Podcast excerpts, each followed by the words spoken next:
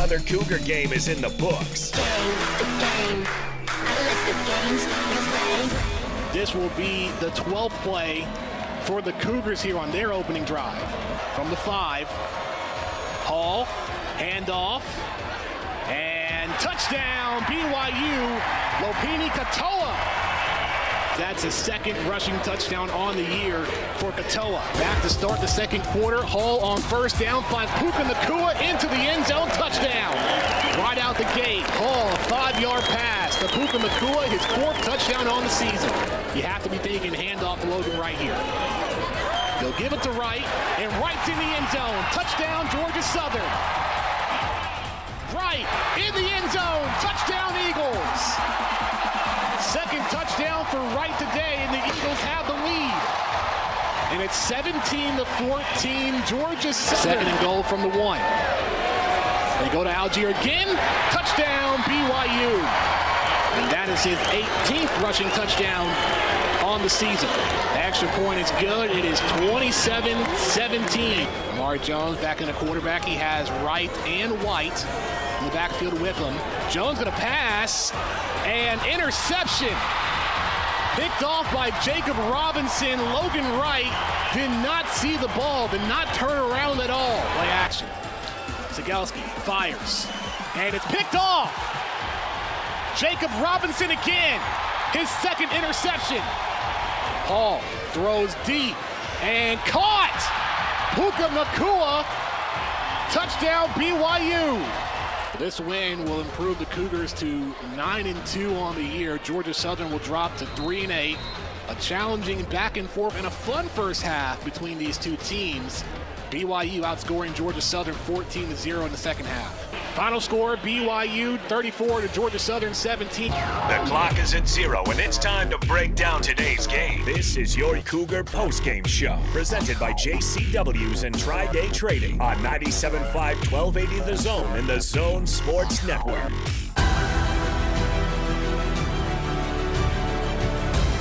Welcome into your Cougar postgame show here on the Zone Sports Network. Hope you all are doing great out there. BYU wins it 34-17 over Georgia Southern. Hans Olsen, Jake Hatch, we are live at JCW's in Provo. Cougar postgame show brought to you by our friends at JCW's. Love being down here for BYU pre and postgame. Also brought to you by trydaytrading.com. And Hans, well, that was an interesting one. I think more interesting than we anticipated going in. Yeah, I can't believe some of the things that happened in this thing. We'll talk about the first half, and we'll talk about how BYU closed this out. I'll give you some of the adjustments that I saw from BYU in the second half, especially defensively. But what's going on with the flying burritos here, Jake? So Mason Wake, BYU's illustrious fullback, was live streaming Kalani Sitake's post-game chat, and I happened to click on to his watching. And he also said this also, apparently in his post-game comments, that hopefully we'll be able to get on air before we wrap up here. We're still efforting those. But apparently he said that he was hit by a burrito in the first half of this game. I reached out to somebody with the team and said that Kalani was not the only one hit by flying burritos in this contest at Georgia Southern. So people just throwing burritos around? Apparently so. In this climate, this food shortage, yes. You're throwing burritos? Pretty expensive venture. I promise you hit Blake Freeland with one of those burritos. He's going to turn around and eat it. If I was in the right mood and I got hit by a wrapped burrito and I had my helmet off, a little bit of a defensive rest, I would probably pick it up and consume it. Or at least consume a few bites of it. I've been hit by worse things than burritos. But this is weird. So they're throwing burritos at the BYU football team? That is according to Kalani Sitake himself. Multiple burritos were thrown. He was hit by one himself, and I had somebody else in the program say that multiple BYU players, staffers, et cetera, on the sideline were hit by burritos in the first half of that game. You can't make this stuff up, man. Like, who throws a burrito? Isn't that what Ron Burgundy says? Yes. Or is that what the guy goes? No, exactly. It's the Ron Burgundy quote. Who throws a burrito? No, Ron Burgundy threw the burrito. Oh no, you're right. He hit Jack Black. You're right. He did hit Jack Black. He hit him with the burrito. You're correct. Lloyd. What do you love, Broseph? Well, I love burritos, and I love my dog, Baxter. I can't believe this. They're actually chucking burritos at the boys. All right. We'll get past it, Jake, because we do have some things that we need to break down. First and foremost, okay, when BYU went into this game, when they started this game, there is one guy that I could have told you you cannot live without in this game because of what Georgia Southern does defensively. And what's already happened to BYU's defense with Wilgar and Keenan and Ayu and what other linebacker am I missing? I'm missing one other. Starting linebacker for Max BYU. Max Tooley. Did you mention Tooley already? Well, that's who I'm going to get to. Oh, he was knocked out of this game. So you had Wilgar, Keenan Peely, Chaz Ayu. And there's one more that I am not remembering. But going into this game, if you'd have said to me, who can BYU not do without? Because of what Georgia Southern does defensively in that run attack, the one guy that told you is probably Ben Bywater. The second guy is Max Tooley. You could not be without Max Tooley. But between Bywater and Tooley, it's probably a toss-up. I actually like Tooley because he's a little bit more of a heads-off-the-body type linebacker. He's just more physically aggressive, as we saw with this targeting call. But with all the injuries that you had at the BYU linebacking position, and then losing Max Tooley early in this game to a targeting call, you saw Georgia Southern get going on a couple of offensive drives that were earned offensive drives. These didn't come off short fields by BYU turnovers. These were earned offensive drives by Georgia Southern.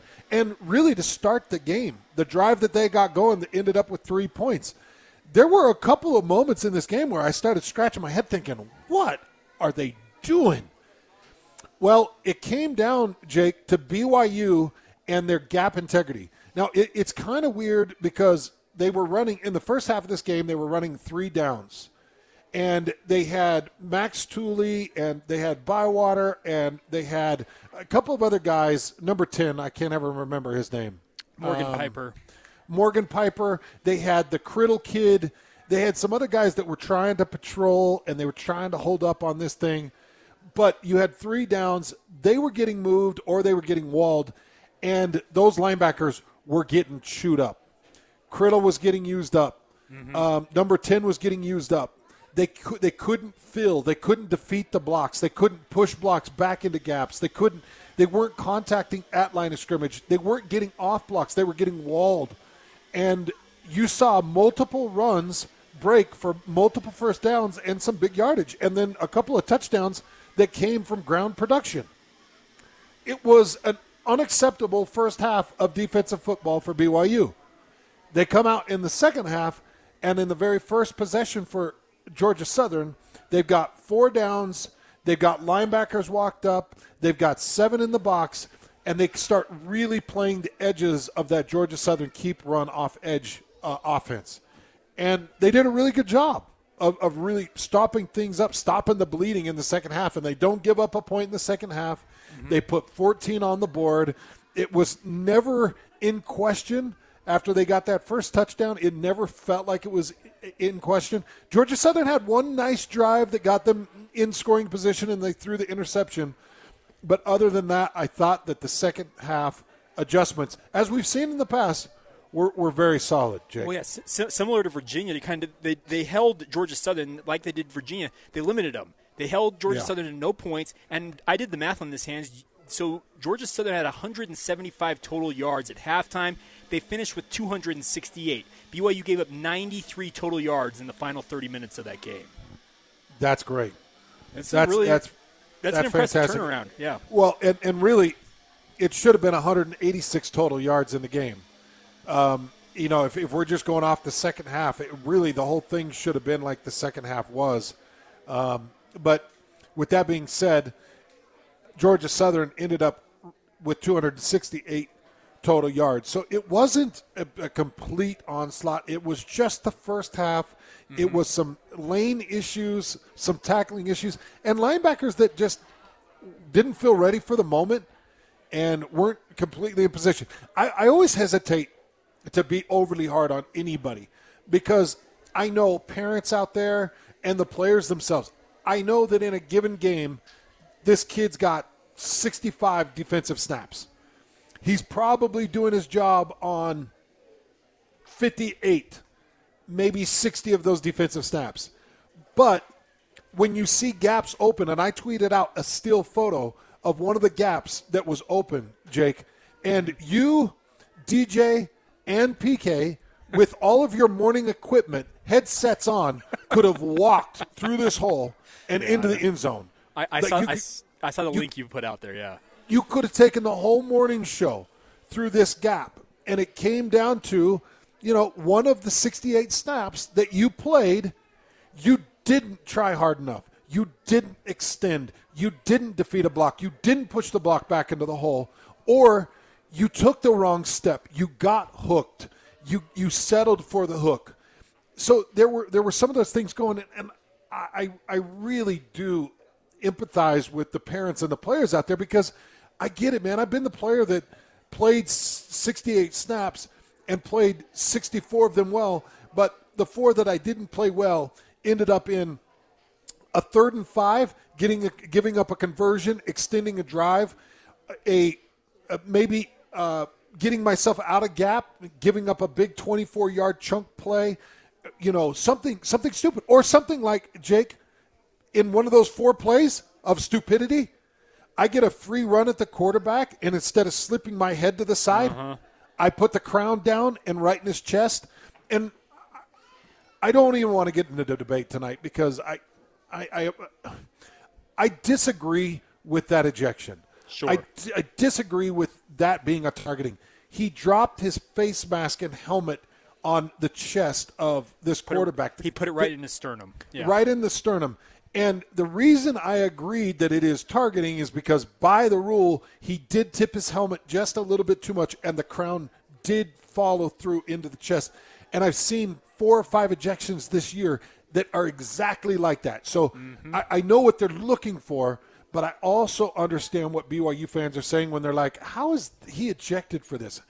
I'm actually on both sides of this thing. I try to walk it and try to understand it, because I love physical football, but that's a mistake, Jake. Yeah, that is a mental error by Tooley to not slip his head to the side, knowing that they're ejecting players for that type of play. Yeah, and that's something that he's going to learn from that. I guess the only positive for a guy like Max Tooley is that did happen in the first half, and he will not miss any of the game next week against USC. Right. So that's the only, I guess, positive to come out of it. My overall thought on the targeting rule, Hans, they need to reapproach. They need to take it back to the drawing board and try and come up with something different. Knocking these kids out of an entire game because of one hit, it just doesn't do it for me. But I think you're also spot on with this. I think it plays both sides. Yes, letter of the law, it was a targeting ejection, but if he does moves his head to either side and just rams his shoulder through the guy's chest, he's just fine. It's just, you're right. Some of these small things, you got to learn from them, clean them up, and the hope is that you can clean them up in a win like BYU did today in the case of Max Tooley, and not have it be a catastrophic error that cost you in a loss. Moving away from that and getting into some of the positive things, offensively you put up 34 points, and I talked about some of Jaron Hall's numbers that I would like to see in the game today. He didn't get to the 380 yards passing, but he did get to 312 yards passing. Correct. Yeah, on 17 touchdowns. Completions. Yep. And a couple of touchdowns. One underthrown deep ball, but then a couple of well-thrown deep balls. That first deep ball that he threw to Keanu Hill was underthrown, and there's really no argument about that. It was underthrown. He had time. It took him just a second too long to see that breakaway, because Keanu was behind the defense by at least 10 yards. And if he just lobbed that with everything he had towards the end zone, Keanu Hill would have got under that. So that was underthrown, but he did hit some nice deep targets, and he ended up with 312 yards. They limited him on the carries, and I get that, because now you're getting ready for USC. The last thing you wanted was Jaron Hall bruised up, banged up, and looking and be like, yeah, but at least Jaron got 12 carries for 84 yards. You didn't want that in this game. They limited it to 5 carries for 21 yards, and that's about where it should be.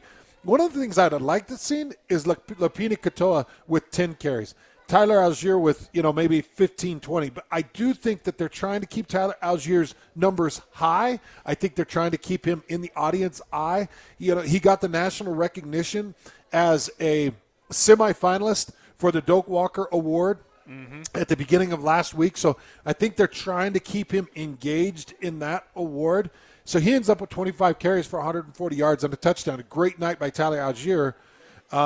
But I felt like there were a lot of good things offensively. I did feel like there was a little bit too much creativity at times in the first half that slowed down in the second half. But I think sometimes Aaron Roderick comes out. By the way, I always love his opening drives. But I think he tries to come out with a little bit of energy and force defenses to watch things instead of just being ho-hum, lackadaisical. I think he tells his guys, hey, let's go have some fun. Let's go have some fun. Everybody lighten up. Let's go run a little bit. Hey, Puka, we'll get you involved. Samson, we'll get you involved. Jaron, we're going to allow you to flip back and throw back. That didn't like the 4th-and-2 call. But, hey, if that's completed, then everybody's praising him saying, oh, man, what a great gadget play in a 4th-and-2 moment. So I still even liked what I saw offensively, even when it didn't look as clean. Absolutely. We'll get to more of this. Obviously, if you guys would like to weigh in with your thoughts, please do so on Twitter. I'm at Jacob C. Hatch. Hans is at 975 Hans. You can let us know your thoughts there. We'll have more in a moment, but first, Hans, we need to talk about two of our sponsors. You and I spent the pregame show down here at JCW's, enjoyed a delicious meal during the game. Love these folks here, but also our post-game shows are brought to you by our friends at trydaytrading.com, and it's a really simple thing that you can do to give the day trading market a try, and the way they set it up, it makes it really, really fun. Well, they're the best, too. You've met Ryan. You've met James. You know, these are my buddies. I started into the day trading thing over 4 years ago, and I've had a blast. I've had so many listeners reach out to me, tell me how they are able to make money. You can make money in front of your own computer. You could take your laptop to the beach as long as you got Wi-Fi and a computer, and you can work by just placing daily trades based off of what you're seeing on their software and what you're getting from the personalized coaching. Become a day trader. Make extra money. Go to trydaytrading.com. It's just $10 to sign up for a 30-day trial. You get to see everything for 30 days, and you get to trade live time with funny money. Check it out, my friends. More in a moment. This is your Cougar postgame show right here on the Zone Sports Network.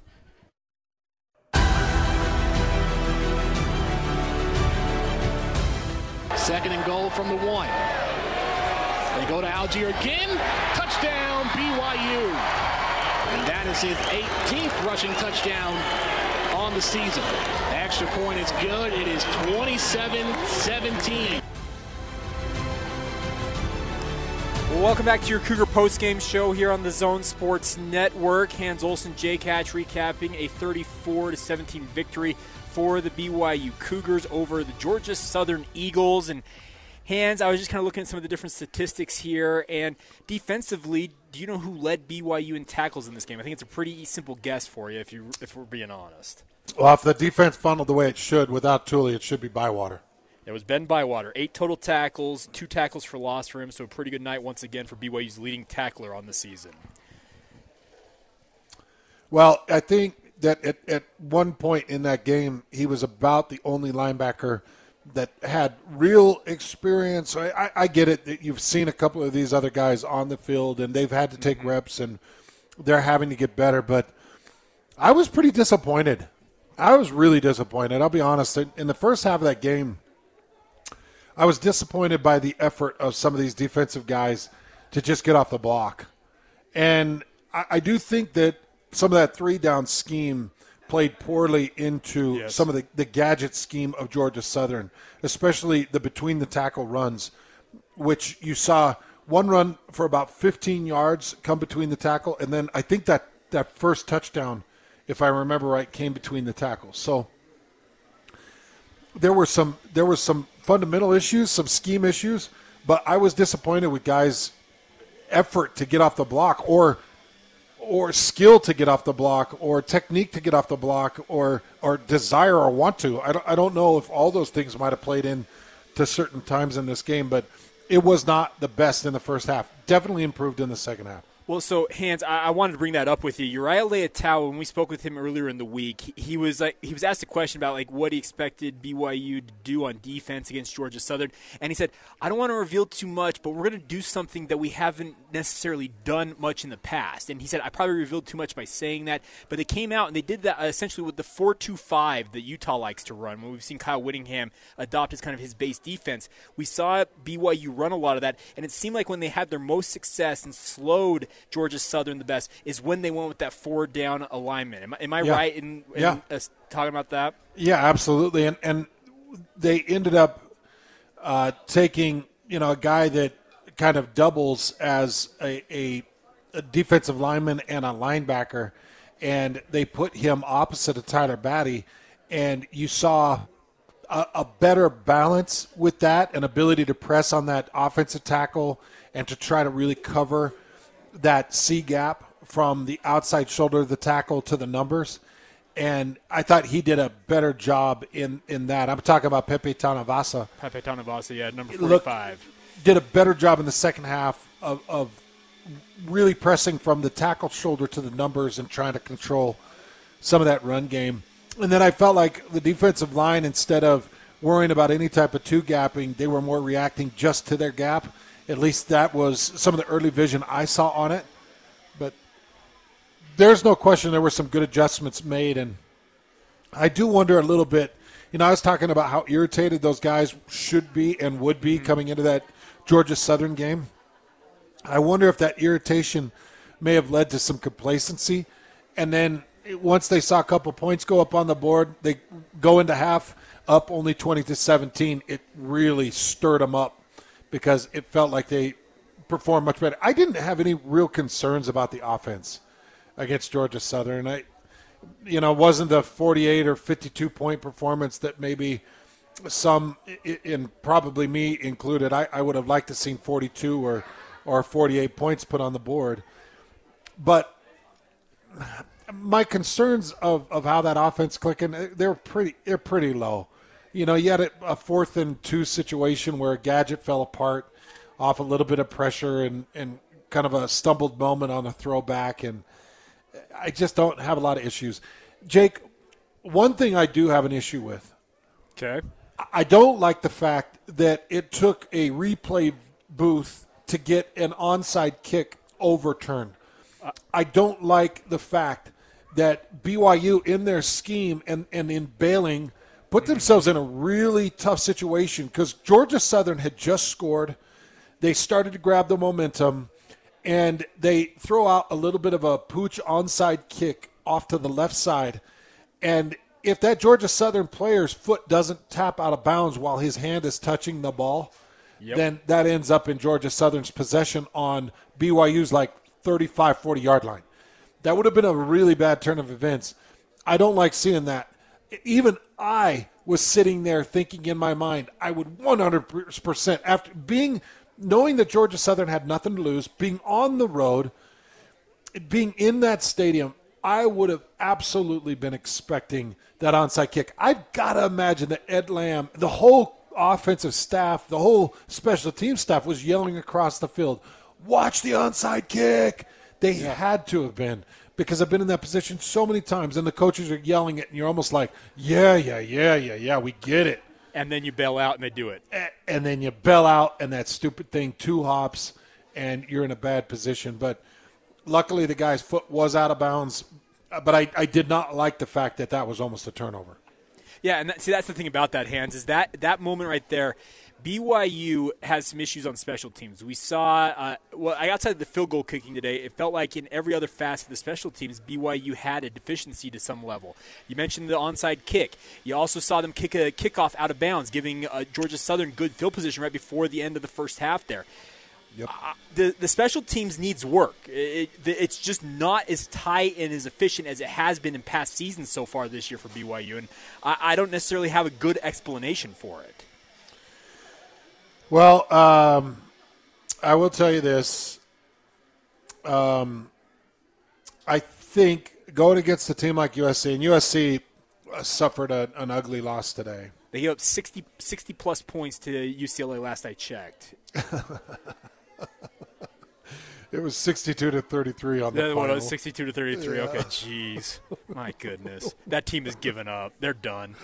I was going to say that special teams might make a difference in that USC game, but I'll tell you, man, maybe Georgia Southern's better than this USC team. That is a mess. They gave up. They had 2 20-point quarters that they gave up, the second and fourth, and it was embarrassing for them. But, yeah, they do need to tighten up the special teams because, I think I saw you mention it on your Twitter. UTSA stays undefeated. I know. They won in the final seconds. They got a touchdown. I believe it was like 3 seconds to go to beat UAB and keep their perfect season alive. I know some people were concerned about that. I wasn't. I felt like UTSA. And I know that that's a fairly decent team, but I figured they'd get that win. They should finish 12-0 now. And that if I'm a BYU assistant staff that's responsible for film work, I'm already collecting UTSA.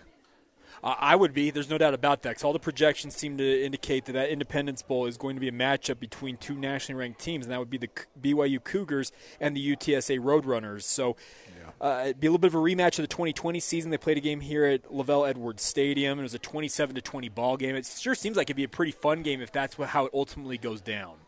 Mm-hmm. All right, so Hans, one other thing I wanted to ask you about is with USC upcoming for BYU, what should the mentality for BYU be? Because, yes, we saw UCLA just absolutely just crushed USC in this game. It sure seems like USC has given up. But how does BYU need to approach this coming week? Well, so, Jake, help me with this, because we kicked off the Utah pregame show, and Frank Dolce and I took it up there to the hour. And I didn't get to see that final offensive possession for BYU. Mm-hmm. Do you feel like they could have just driven that? Did they take a knee? Kalani did what he is always opted to do, and that is to go with the classy route and take a knee. He actually took a knee. A Georgia Southern player came off the ball, ripped off Joe Tukwafu's helmet, caused a bunch of guys to start shoving and pushing and whatnot. They called on sportsmanlike conduct on everything. That put BYU down to the 6-yard line, and there were a lot of BYU fans who were saying, okay, after that Bush League move, punch it in, Kalani. What does Kalani opt to do, as you know him to do? Takes the knee, ends the game. Yeah, gives the mercy up. And I bless Kalani's heart. I completely disagree with it. BYU's got to have style points. So you ask me what they've got to do in preparation for USC. It's something that they probably won't do. But what they need to do is exactly what we just saw UCLA do. Put up 62 points on them. Yeah.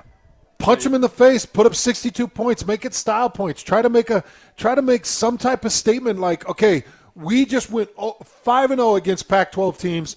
We just put up 68 points on USC. You've seen all the mercy stuff that we gave Georgia Southern and Idaho State. Give us something. Do something for us. And I do think that that's something I'd like to see them prepare for and do against USC. Put up some style points, man.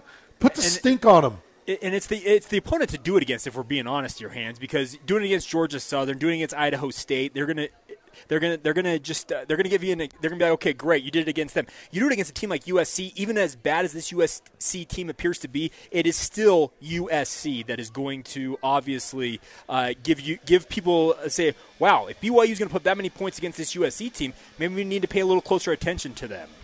Well, they got to do something, because right now they're just destined for the Independence Bowl. And maybe they've resigned to the fact that it will be the Independence Bowl. I hope they don't, though, because you got to keep the hope alive as long as you possibly can. Well, I think so, too. And, you know, a 10-2 season, in this season, there's an argument. Yes. There's a real argument, man. They beat a lot of P5 teams, and they've made a real impact. That Boise State loss.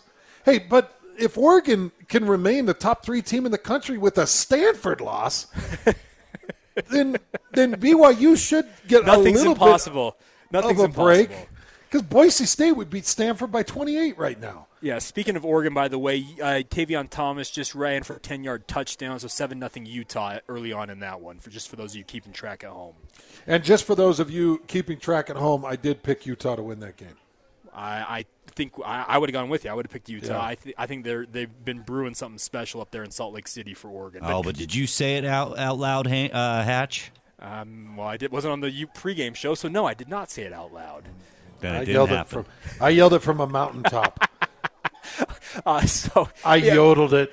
But so, Hans, you bring up a good point there, because that Stanford team is awful. And if Oregon's going to be sitting in that 3 spot, why can't BYU be given the benefit of the doubt for that Boise loss? But well, I'd like to see it. But, you know, in order to do it, you probably should have put 55 on Georgia Southern, and you should probably put 65 on USC. But that's just not Kalani's style. That's not his style, no doubt about that. All right, we will get to our final segment on the postgame show here in just a moment. Want to remind you guys that our Cougar postgame shows are brought to you by our good friends here at JCW's. And Hans, you and I are huge fans of the wings down here, but essentially anything and everything on that menu that I am looking at right now, every single one of the things I've tried here has been absolutely delicious. It is, man. JCW's, it's a classic burger. For those of you out there that want that thick, juicy, classic, well-designed burger, all top-end, high-quality meat, cheeses, lettuce, tomato, all locally sourced, as well as much as they can do. That's the best burger you can find in the state of Utah. Put it down. You can't find a better burger than JCW's.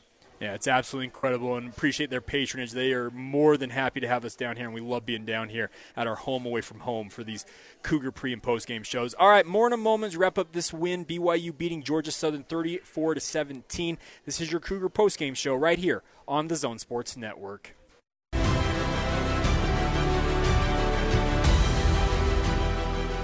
Back to start the second quarter. Hall on first down, finds Puka Nacua into the end zone, touchdown.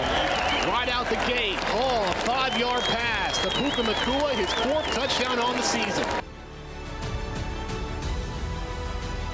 Welcome back to your Cougar post-game show here on the Zone Sports Network. BYU beating Georgia Southern 34-17. You just heard Puka Nacua getting a touchdown pass. Puka Nacua having a very nice game for the Cougars in this one, as BYU moves to 9-2 on the season. They will go for a double-digit win season next week when they take on the USC Trojans.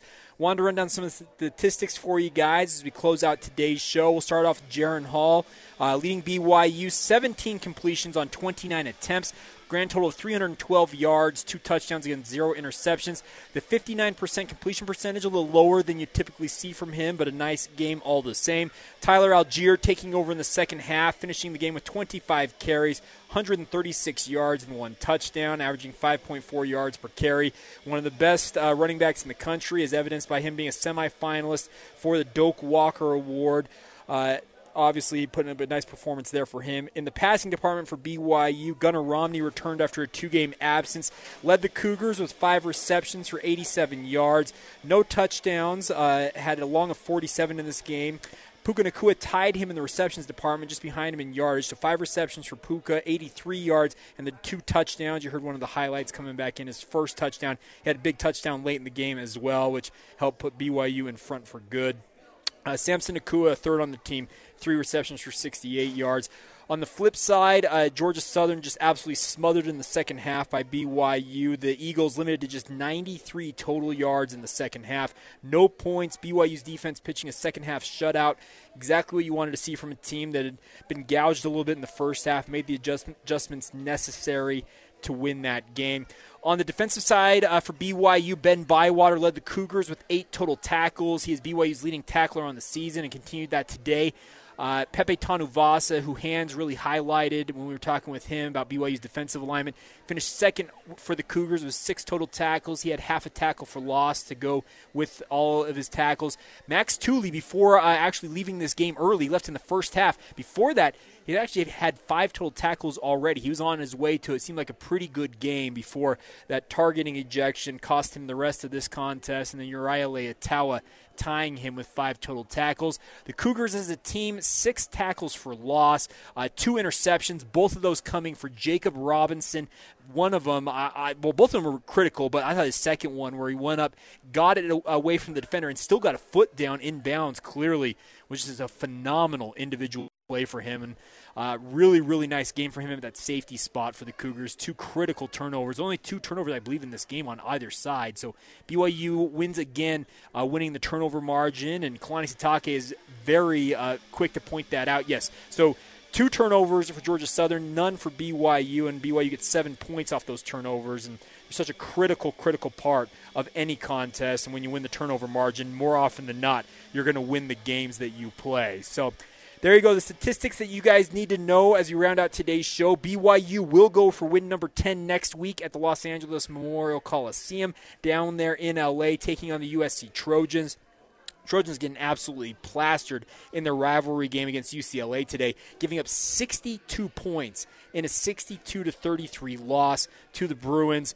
This USC team sure appears to have decided to mail it in for the rest of the year. We'll see how they look against BYU next week. It's going to be a late night there in L.A., an 8:30 Mountain Time kickoff on ESPN. That means pregame coverage on The Zone will come your way at 7:30 right here on the Zone Sports Network. Hans Olsen and myself will get you ready for that one with both pre- and post-game coverage for whatever happens between the Cougars and the Trojans in that one. And I'm fully expecting BYU to get to 10-2 next week. It just sure looks like the USC is just playing out the string at this point. So that's going to do it for Lloyd producing back in the studio for us. Thank him for all of his work. Thank Hans for joining us for the first two segments of this one, and hope you all are doing great out there. Thanks to Megan, by the way, also tech, and that's been hanging out with me all day. We got here at 9:30 this morning to do the Saturday show, so it's been a full day down here at JCW's, but that's going to do it for us. Hope you guys all have a great rest of your evening, and we will talk to you guys again next week. This has been your Cougar Postgame Show, brought to you by our friends at JCW's, who have been hosting us here, as well as our friends at trydaytrading.com. Have a great night. This has been the Cougar Postgame Show right here on The Zone.